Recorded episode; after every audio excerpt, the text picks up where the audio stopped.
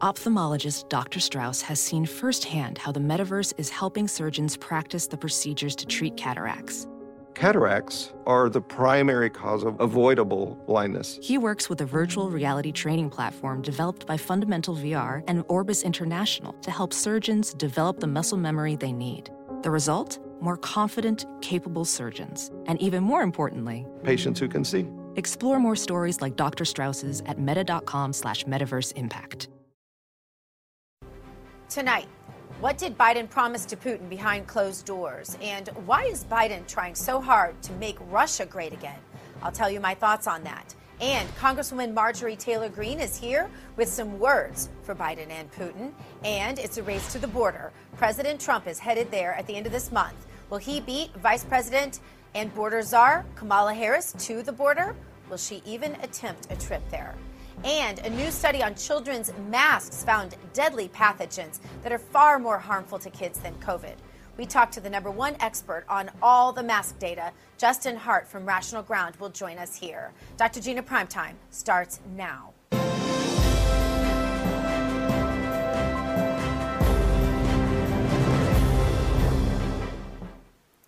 Joe Biden met with Putin today, but the meeting was private. And we need to know what was said behind closed doors in that meeting. The media and the left, and even many Republicans, suspected our last president of being an agent of the Russian government. So I think a fair question to ask is Joe Biden working for Putin or for the United States? We know that ahead of this meeting, Joe Biden used his executive pen to lift sanctions on the Russian pipeline that will supply Russian gas to Europe. Putin's pipeline was 100% shut down until Joe Biden himself lifted those sanctions on the Russian oligarchs who are funding the construction. Biden created some great jobs in Russia. Thanks, Joe, for making Russia great again. And here at home, Biden, of course, signed an executive order on day one of his presidency to shut down construction on our Keystone XL pipeline.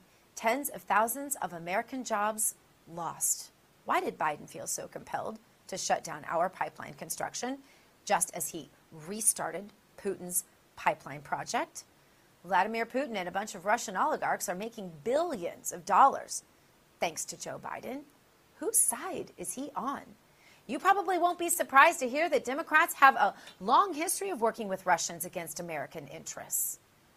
Back in the Reagan years, when the Gipper was strategically dismantling the Soviet Union, Ted Kennedy reached out to the Russians to offer to help them in exchange for Soviet help beating President Ronald Reagan in his 1984 reelection campaign. How do we know this? Well, after the fall of the Soviet Union, a treasure trove of old Soviet documents became available to the public, and a British reporter spent his days going through them to see what he could find. And Democrat Senator Ted Kennedy's name appeared on memos detailing how he offered to coach the Soviets in their dealings with Reagan. And he also offered to get the Soviets set up with American television interviews so they could push their communist propaganda on our American media. All Kennedy wanted in return? Their help beating Reagan. Ted Kennedy should have spent the rest of his days in prison after that was uncovered. But the two tiered justice system was already in full effect decades ago. And we know that Hillary Clinton passed money through law firms in order to fund the Steele dossier full of Russian disinformation in order to hurt Trump in 2016, back in the election. Hillary loved receiving that Russian help, but it wasn't enough to win the election, was it, Hillary? Then there is the infamous hot mic moment where Obama told the Russians that he could give them what they want after the election. Remember? My last election, please. Yeah. After my election, I have more flexibility. Yeah. yeah, I understand. I transmit this information to Vladimir and understand.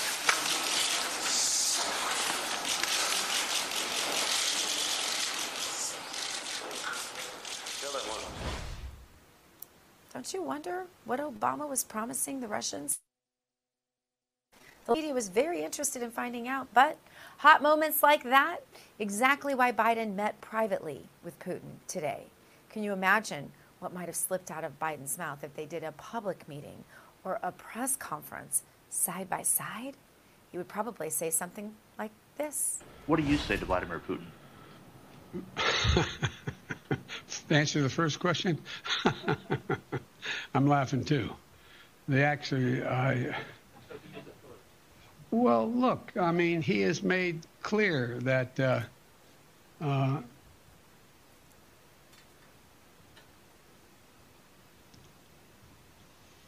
the answer is I believe he has in the past essentially acknowledged that he was, uh, there are certain things that he would do or did do.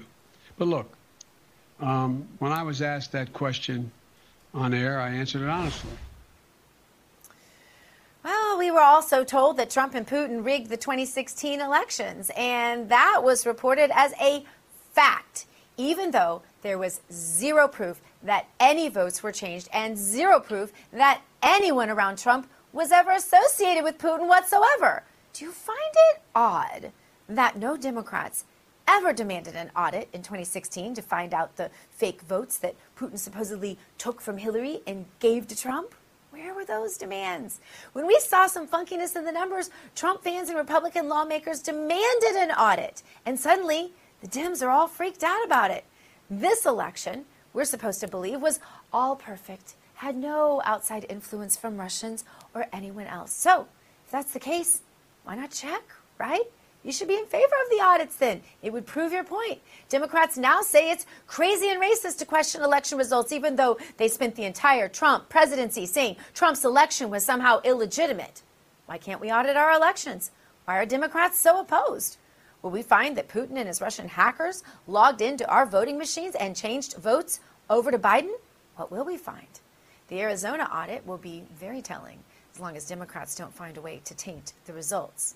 But again, the big question that comes to mind as Biden and Putin met behind closed doors is why? Why is Biden doing so much to help Putin and make him and his buddies rich? Could it be, could it be, let's not ask totally legitimate questions, the $3.5 million payment sent to Hunter Biden from the Moscow mayor's own wife? Is this payback for that? And why didn't anyone in the press ask questions about that today to Joe Biden? So, what makes us think that Joe Biden didn't start this entire summit completely compromised and 100% sold out to Vladimir Putin? And what did Biden promise to Putin in those closed door meetings today? We will probably never know because our press will never demand it. But whatever it is, we can be sure that nothing that Biden did in that meeting today was to advance your interests or the interests of our United States of America. Coming up, we talked to Congresswoman Marjorie Taylor Greene about all of this. She's fired up too about this Putin meeting, so don't miss it. She's always a firebrand right here next on Dr. Gina Primetime.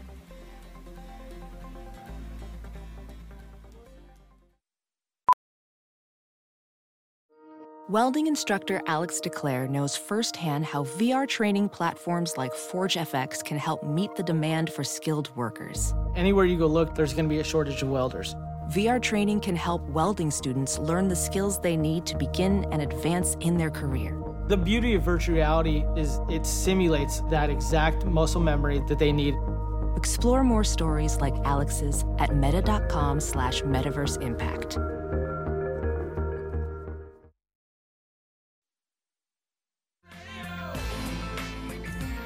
All right.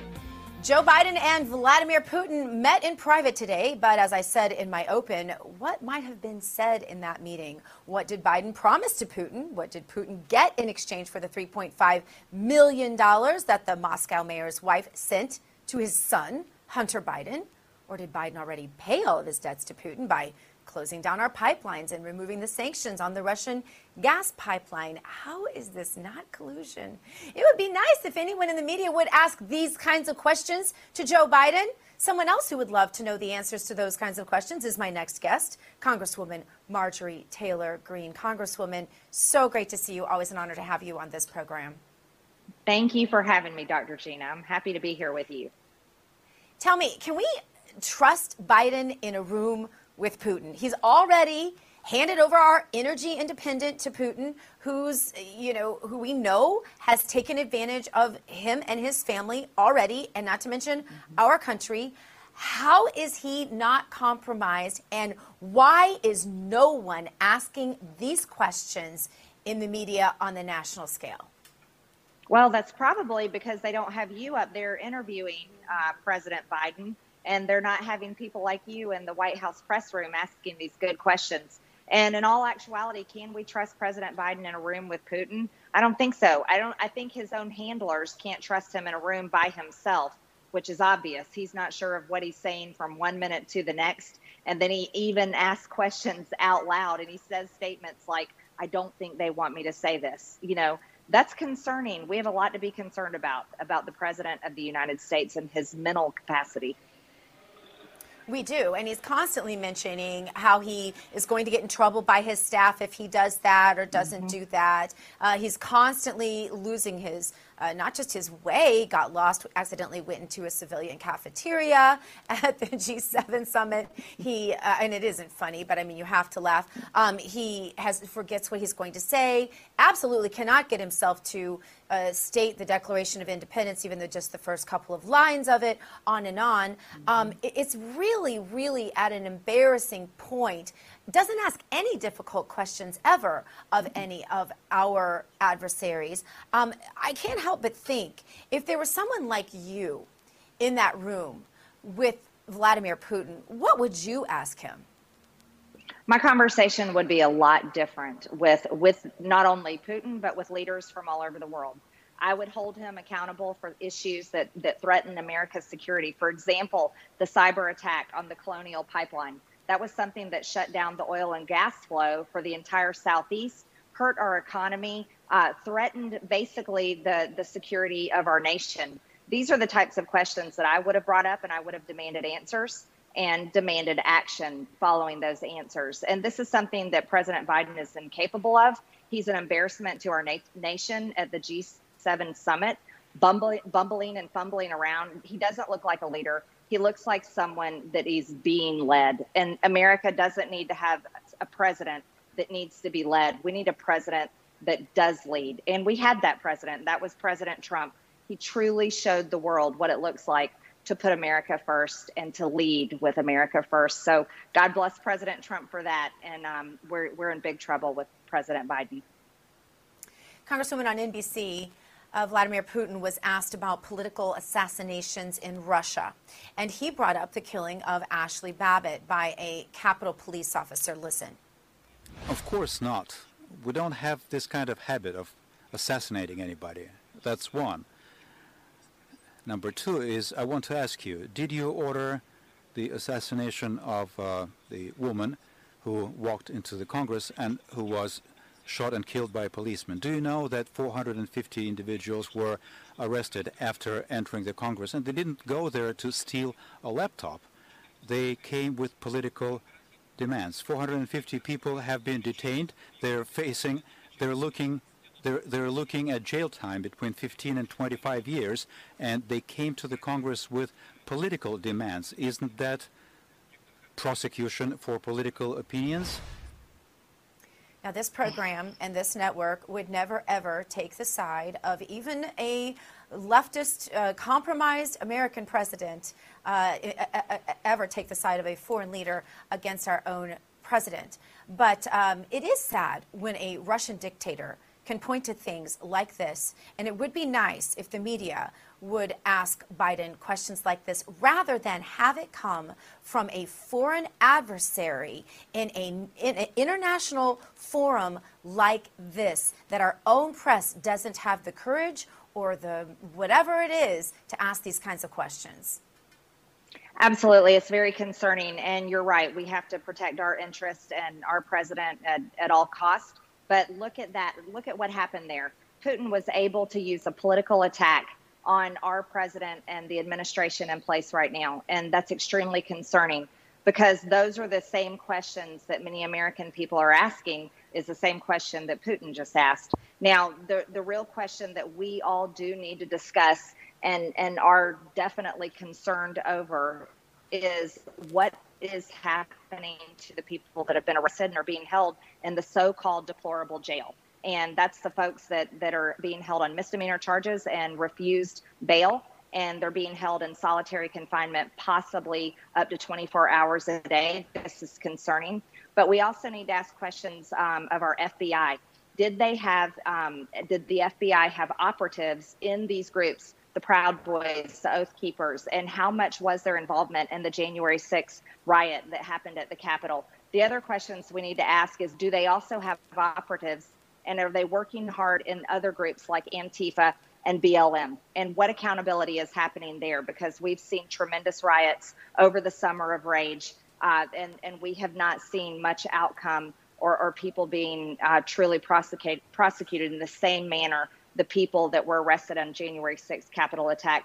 These are questions that I began asking recently because um, we cannot treat uh, prisoners or treat people that are being held in jail any differently than we would treat any other person held in jail um, for something they've been arrested for. And are they being treated as political prisoners or are they be, being treated fairly? And and all the evidence and, and the information coming out is they're being treated unfairly like political prisoners. And for, for the president of Russia, for Putin to be able to use that kind of attack on our president of the United States is very concerning and shows the weakness that Joe Biden is demonstrating to the world and that this administration is also demonstrating to the world.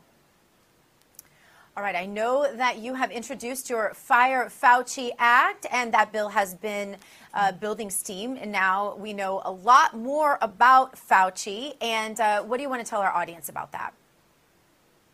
I just wanted to tell everyone that this is an extremely important bill. And, and I know that they know exactly what I'm talking about because this entire country suffered from COVID 19 for the past year. Not just our country, but the entire world suffered. And we need to hold people accountable. This is very, it's very obvious from the information that, that we've been able to, to read, to see, and, and informants, even people that um, have left China and are bringing in the information and saying this is a man made virus made in the Wuhan lab.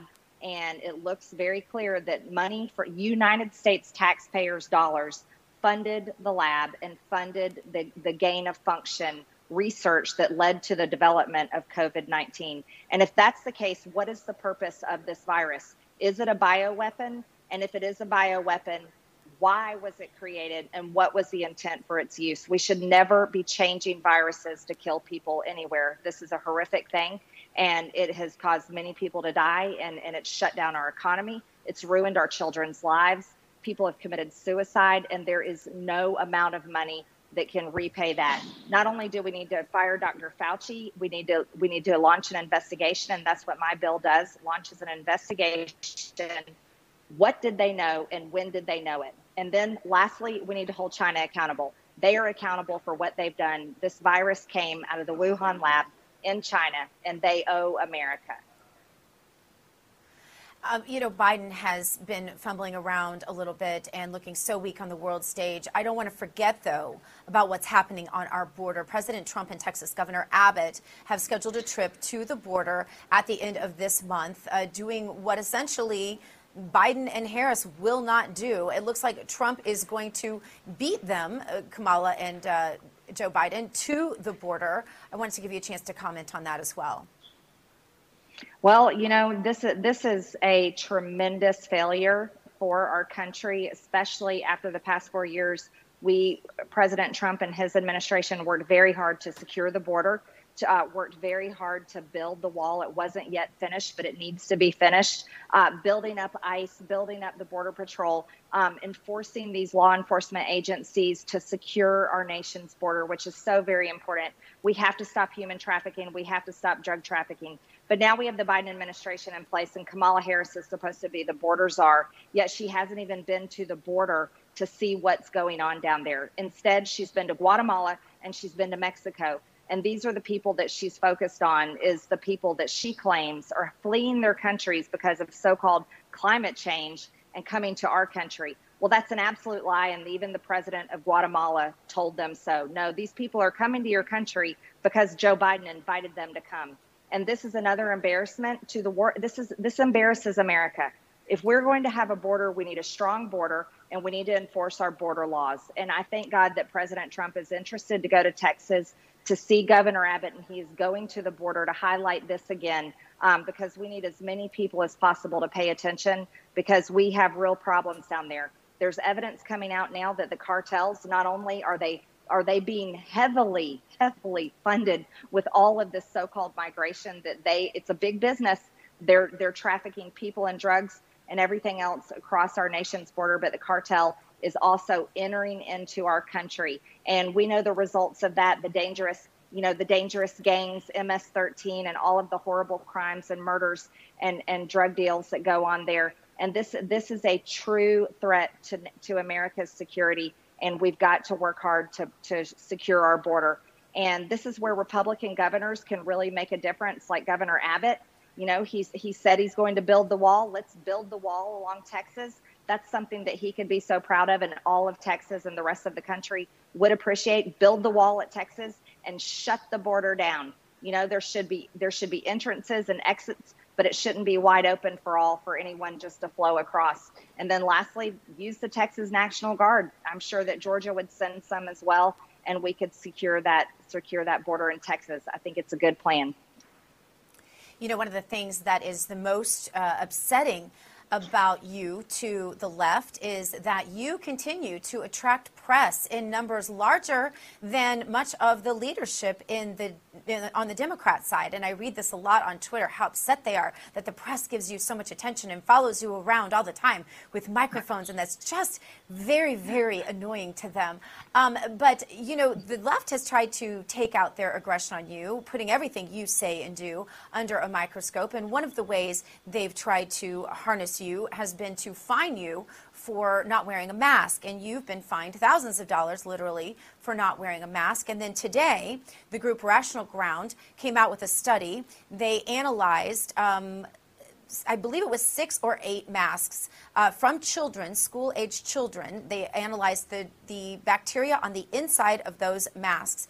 And there were many things found on the inside, but some of those things found were the bacteria that causes pneumonia, tuberculosis, meningitis, sepsis, encephalitis. The list goes on and on. The um, resistant, antibiotic resistant meningitis, also, food poisoning, Lyme disease, diphtheria, Legionnaire's disease, and um, the list goes on. It is, it is quite terrifying. Congressman, uh, Congresswoman, it looks as though uh, you might have a countersuit against those who impose these fines on you. Is that something you would plan?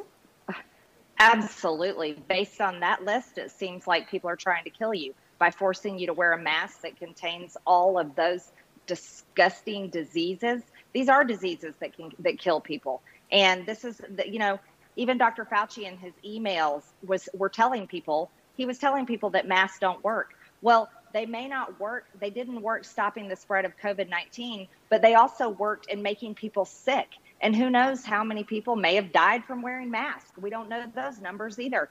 Uh, it's funny, I didn't see on that list COVID 19. Maybe I missed it, but I would like to know in that study how much COVID 19 they found in those, those germ bacteria laden mask That, that would be the real question. Um, yeah, I definitely have a good countersuit now that I know about this study. Thank you, Dr. Gina. I really appreciate that because I was looking at this as like a discrimination in the workplace uh, lawsuit, but it looks like it can go a lot further now with that study. Well, and the thanks goes, of course, to Rational Ground. And Justin Hart will have him on actually in the next segment asking him all about this. But, Congresswoman, I keep switching topics, but there's so much happening and so many crises in Biden's America. Inflation, a huge problem. Yeah. Biden doesn't seem to know what to do about that, or maybe he just doesn't care. Um, but I wanted to get your comment on what do you think is in store for Americans and their pocketbooks because this is getting really scary. People don't know what to do. Absolutely. I'm so glad you brought this up. And, you know, i have been a business owner, um, and this is an area that, that I feel very confident talking about. Let's talk about stagflation. This is not a this is not a term that they talk about a lot lately, but this is exactly what's happening. Stagflation is when you have inflation of prices, just like you're showing right now on the screen. You're showing how much the cost of goods is is rising and it's rising rapidly uh, just in the past five and a half months. And so this is a big problem. But when you pair that inflation with the the slowdown in manufacturing, which is what we have seen because we're paying people to stay home and they're not returning to work. And I can tell you this is true, being in the construction industry for so many years, to get uh, mm-hmm. building supplies, to get windows, to get appliances to job sites we're talking about a month and month and you know to three to four month delay in, in manufacturing and getting these much needed um, uh, you know materials to do the jobs on the job site this is showing a real pairing of inflation and the slowdown and de- decrease in manufacturing. And that is called stagflation. And that is very, very dangerous for an economy. And so we have big problems that are not being fixed. And the reason why they're not being fixed is because we're still paying out federal unemployment insurance. That needs to stop immediately. We need to get people back to work. We need to stop punishing small businesses and stop punishing the American people by, by having policies in place that stifle our economy and stifle our growth. And, and this is this is why it's America last for the Biden administration and the Democrats. But we need to put America first. And, and that's exactly what I'm working very hard to do. And speaking of America First, uh, we've been covering your America First rallies. Do you have any more of those uh, scheduled? I, that you know what? I'm glad you asked because we are having a planning session later on tonight to discuss dates and locations. Um, so that's that's funny that you asked me about that. I just talked with Matt a little while ago, and we're very very excited. You see, America First rallies are so important, and here's why: we're bringing people together, bringing back hope but it's the bringing people together in person that is so important because this is where connections are made. And so when we bring an America First rally to say your town or, or someone else's town in, in some state, they're able to come together and they meet people and they're finding like-minded people that love America and want America First policies. And this is how they're putting it into action. The friends they make at the America First rallies, they're going in into their school boards and making a difference. They're going into their city council, their county commissioners, and they're truly able to make friends.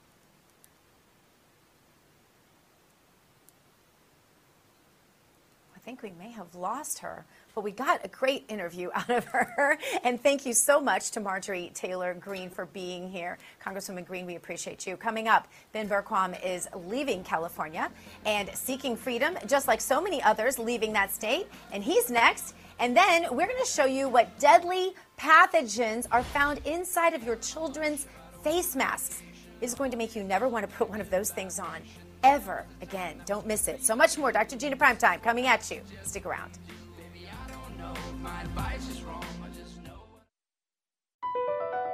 Across America, BP supports more than 275,000 jobs to keep energy flowing Jobs like building grid-scale solar energy in Ohio and producing gas with fewer operational emissions in Texas. It's and, not or. See what doing both means for energy nationwide at bp.com slash investing in America. And welcome back to Dr. Gina Prime Time. The California exodus is real. The headline at Reason magazine puts it very succinctly. The subheadline reads California has morphed from a land of limitless opportunity to a highly regulated land of limits and control. No wonder so many people are leaving. The California exodus is so real that when we called our AV correspondent Ben Bergquam today, he said, I'm a little busy today. I'm moving out of California. Ben is with us now. Ben, tell me, what was that last straw? You know, I kind of like the uh, the million cuts or what is that? The, the slow drip. Uh, but what really set cuts, us off. Yeah. Death by a million. That's what California is. It's become unlivable when you when you think of the the protections for illegal aliens, the sanctuary policies protecting illegals over American citizens. Uh, you go to these cities like LA and San Francisco where bums are basically allowed to attack people in the streets drug use is rampant. Uh, our taxes are sky high, but we get nothing for it. Our roads are some of the worst in the country. Our gas is the highest in the country. It, it just got to the point where it's like, it's just not worth it anymore. And then we started looking around the country, and it's like, wait a second. Uh, we actually took a trip, my wife and I and our family, last 4th of July. We were there with President Trump and Mount Rushmore. And uh, Billy, we were driving back and said, you know, Ben, I think I'm ready to go. And that was kind of what set us on this path. And right now we're in Arizona, hot Arizona. You can tell she's hot, but we're uh, we're actually in Diablo Canyon, Arizona, making our way to Arkansas, and that's where we're going to be home basing for a while. I love seeing your whole family with you, Ben. It's so special. Even when they're hot and cranky, I understand that as a mom of five as well. But it's beautiful to see you all together. And I know that in her heart, she's happy. Um, you know, we left about three, four years ago, I guess, before the mass exodus. And so we didn't have any of these troubles. But I'm reading stories about people having trouble finding moving vans, finding trailers, um, the prices being ridiculously high. What was your experience? Uh, exactly that. Everything you, you try to get a one-way U-Haul from California to anywhere else in the country, and you're looking at about four thousand dollars plus mileage plus gas. So we ended up going the pod route and one vehicle and stuffed everything we possibly could into it. We've got two dogs, our cat, and our whole family. We did end up getting rid of the fish, but other than that, we got everybody in it. So, and Billy, you know, I'm on the road so much with the network. Billy uh, really took care of all of that, but what was it for you, babe, that, that really made you decide that it was worth it? Because we're leaving our family too. Most of our family's still stuck in the communist state of California. Well, just you know, to, to be able to see the country, the world, not the world, but just other parts of the United States that you've never seen before. And it was pretty cool to be able to come with our family and take that road trip to South Dakota and being able to see how other people live in other states and what law and order looks like. Yeah, yeah. We, we, that was one thing that we noticed was how clean the streets were in South Dakota, and it's like, wait a second, it's not all like Mogadishu, like California is. Yeah, the further you move away from California, the cleaner the streets, the roads. Um, you didn't see tent. You didn't see tent cities the further away you moved from California. Yeah, absolutely true. Well, we wish you all the very best. I might have lost you there, Gina. Hang on a second. Let me check. It's okay. Um, and, and, we're just saying we, we wish you the very best. We're praying for you and your sweet family. Again, it's, it's just wonderfully refreshing to see you all there together. Yeah. And my husband would tell you it's the best decision we ever made. We hope your experience is the same. God bless you guys. Ben Bergquam. All right, our friends over at Rational Ground posted a story. It is absolutely viral at this point about a group of parents in Gainesville, Florida, who sent six, six used face masks uh, that belonged to their children, I believe, to a lab that they'd worn at their schools um, at the University of Florida. And an analysis of what was found in those masks, very disturbing. Here with me now to break it down for us is the founder of Rational Ground and really the maintainer of our sanity during this whole maskapade that we've been on for the last year or more. And uh, also with us is our on staff molecular biologist here at Real America's Voice, RAV TV. Tom, Dr. Tom Borelli. I'm not sure why I can't pronounce your name today, Tom. Uh, Justin and Tom, I have you on two days in a row and still can't say your name. Uh, it's good to see you both, and I appreciate you both being here. Great to be back. Good, good. Just want to make sure you guys can hear us. Um, Justin and Tom, um, especially I'm going to start, I guess, with you, Justin. Justin, um, I, I don't personally think that we needed lab tests to tell us that um, a place that is dark and warm and moist, as I've said many times on this program, uh, is the equivalent of a petri dish. Any of us who had a biology class in high school or college know that that is how you breed bacteria. And so this should be common sense, especially, Justin, to those who love to shout about follow the science, right? But apparently that common sense didn't didn't translate for the science people out there that love to talk about science. Um, but now we have studies proving that these masks can be very harmful to the average person or child who wears them. Tell us what the lab found in these masks. Yeah, well, you know, if you've taken a look at your own children's masks or your mask, you realize very quickly uh, this is not something that you want to be doing on an ongoing basis. Uh, these mothers sent their children's mask, which they had worn just over a couple days, uh, to a lab. Uh, the lab found elements of pneumonia, uh, bacterial meningitis, uh, even cow herpes perhaps by some food contamination or something. Uh, but this was not something that you want your kids breathing into and out of uh, on a long basis there. Uh, it was an extraordinary sort of just peak. We hope that this uh, analysis will prompt other rigorous scientific institutions to take it upon themselves. Uh, grab the masks as they uh, are being sunsetted here across the country. Go analyze them so that when this comes up again and someone raises the, the flag and says we should all mask up to the hilt, we have a secondary opinion because right now it's obvious this has some dire consequences, especially for our kids who it looked like in, in some areas of the country are still going to be masked up in the fall. We hope this stops that. Uh, Tom, compare the harm that could be done to a child or to a grown adult uh, to the harm from potentially contracting COVID. Yeah, so that's a really great question, and you know the answer to that question, you know, we really don't know. But for children, you know, the risk of of COVID is, is very very low. Their immune system has been very powerful in, in rejecting the virus. Uh, we we know that much, and it, apparently they don't seem to transmit it as well. So there's always that risk benefit, which I guess goes to the heart of your question. So children really don't have a problem with COVID. But your uh, earlier analysis calling the mask a, basically a petri dish kind of works in this situation because our our world is uh, filled with you know millions of contaminants, some pathogens. Our bodies are as well.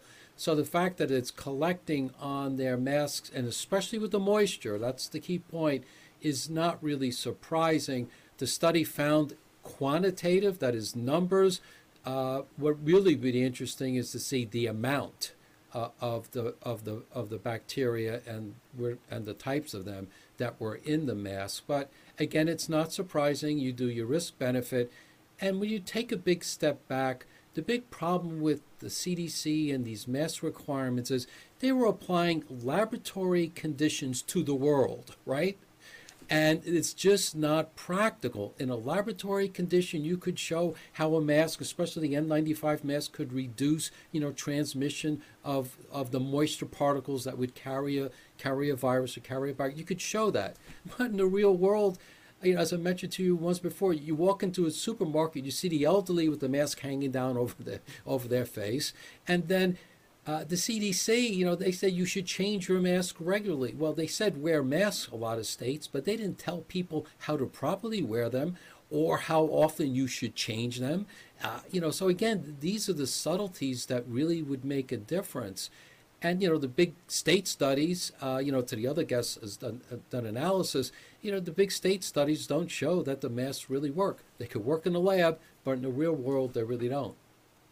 Right. And one of the things that Justin's group has pointed to rational ground many times is that uh, the masks that might possibly be advisable would be that of, a, of, a, of a, a, true surgical mask, which no one could even get a hold of during uh, the whole pandemic anyway. But for surgical masks, those are for preventing, you know, mouth, you know, saliva from going into an open wound during a surgery, and oxygen is pumped into the surgical room to compensate for the fact that the doctors, the surgeons, would otherwise experience oxygen depletion inside of that mask, just as all of the people forced to wear them over the past year have, and those health implications, which we're not even getting into today for lack of time. Some of the things found inside of these masks is shocking.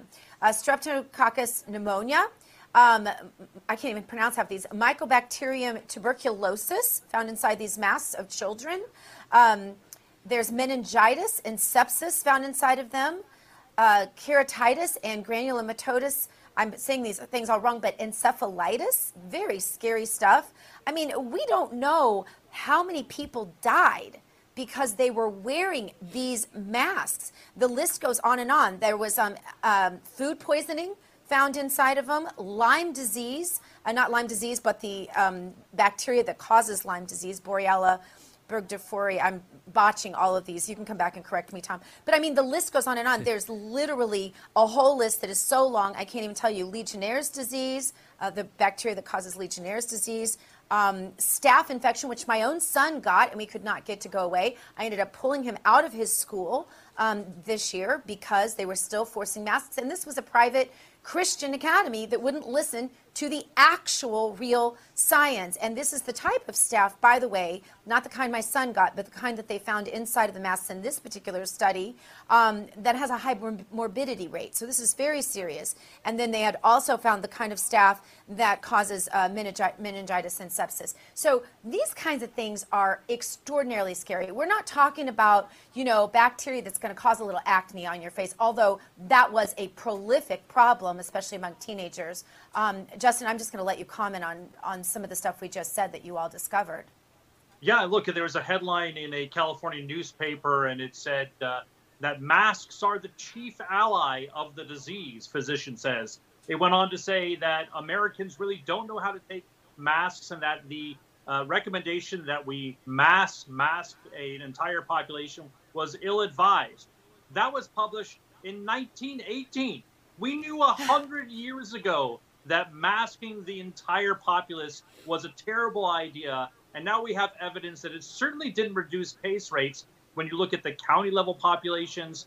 Uh, it didn't seem to help on mortality or hospitalization rates. And now we know if we continue to mask our kids, we're going to see some serious complications with other pathogenic uh, viruses, with other bacterial infections. We already know that there's a high increase in fungi related infections that doctors are seeing. Uh, this is something that you know we need to take consideration, especially as we get back to normal. There, I think uh, as you take your mask off, we may uh, we may prompt people to send it to us so that we can send it to a lab and just demonstrate how awful it is.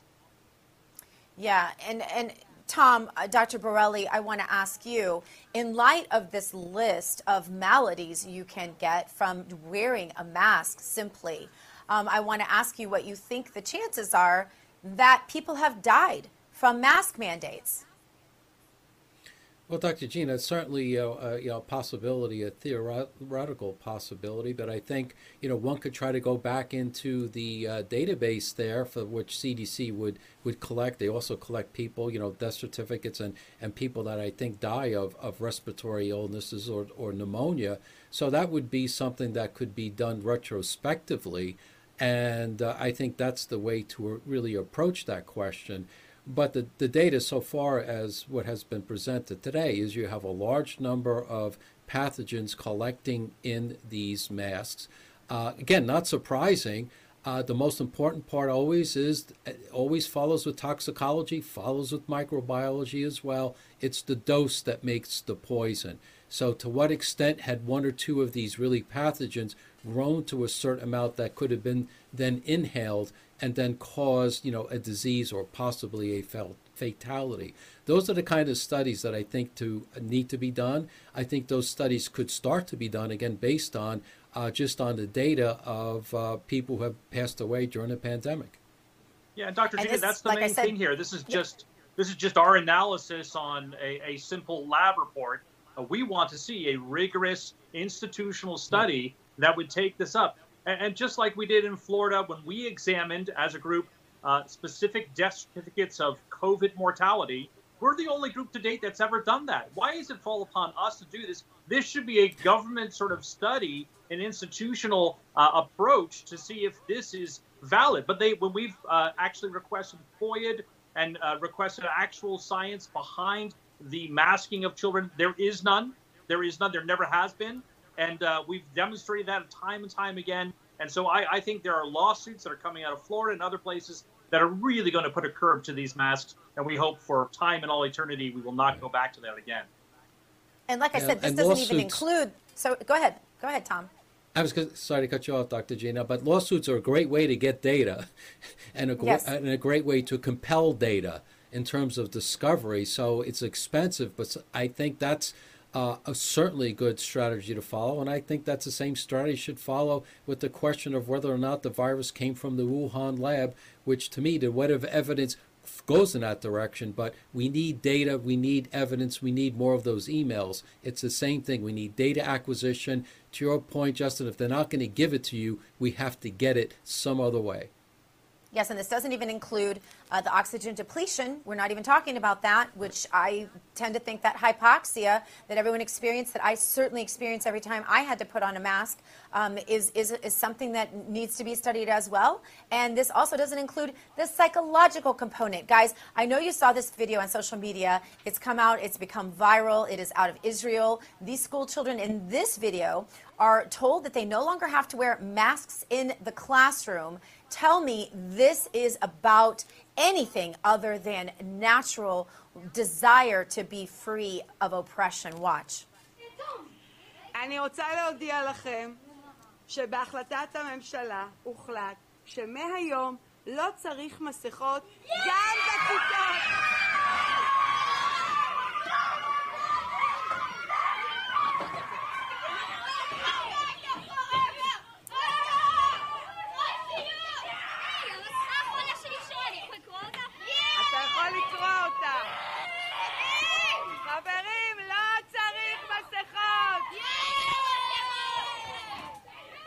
And you don't have to understand their language, Justin and Tom, to understand exactly what they're thinking. They not only rip them off and are absolutely exuberant, more than I've ever seen children exuberant over cake or candy or recess. They are ripping up those masks immediately. The the the feeling, the overwhelming feeling of wanting to destroy that oppressive thing is a natural psychological reaction. Justin, we're led to believe that children love wearing masks or that they don't mind it. But I think it's pretty clear from this video otherwise, don't you?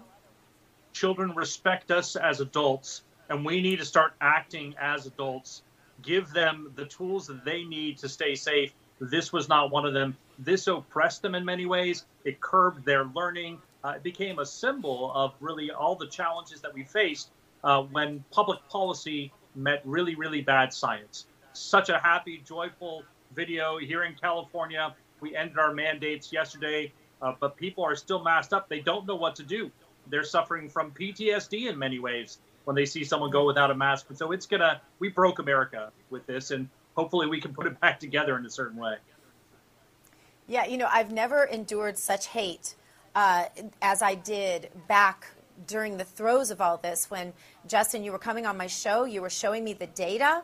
And Tom, you were coming on and we were talking about the microbiological components of this.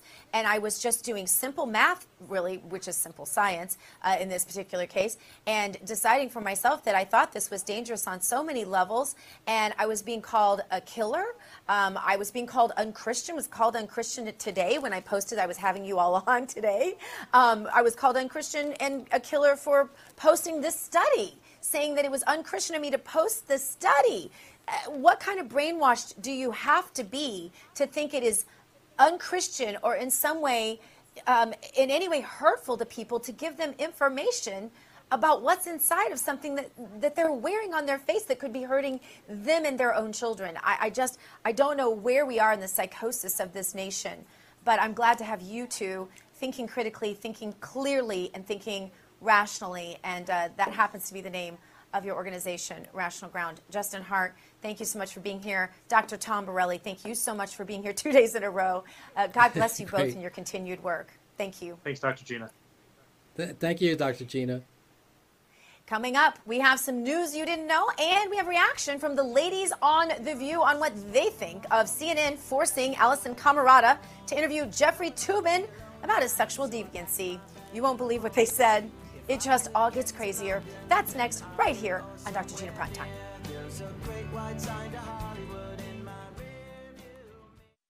Have you heard you can listen to your favorite news podcasts ad free? Good news! With Amazon Music, you have access to the largest catalog of ad free top podcasts included with your Prime membership. To start listening, download the Amazon Music app for free or go to amazon.com slash ad free news podcasts. That's amazon.com slash ad free news podcasts to catch up on the latest episodes without the ads. Welcome back. Joe Biden looking all over the place on this European trip, and he keeps forgetting the words to our sacred documents like the Declaration of Independence. Here's what he said earlier today. He came out of his meeting with Vladimir Putin, and this is what he said. That's what we are. That's who we are. The idea is we hold these truths self evident that all men and women We haven't lived up to it completely, but we've always widened the, the arc of commitment and included more and more people. And of course, that's not the first time he's done that. You remember this. We hold these truths to be self-evident. All men and women created by go. You know the you know the thing. You know the thing. You do know the thing. It's become vernacular at my house now. Anyway, on that note, thank you so much for joining me tonight. Thank you to everyone here at your new home for Real News, RAV TV, Real America's Voice. Texas AG Ken Paxton is here tomorrow. And until then, hug your children, love your God. You go boldly now and live the truth. Good night, everybody.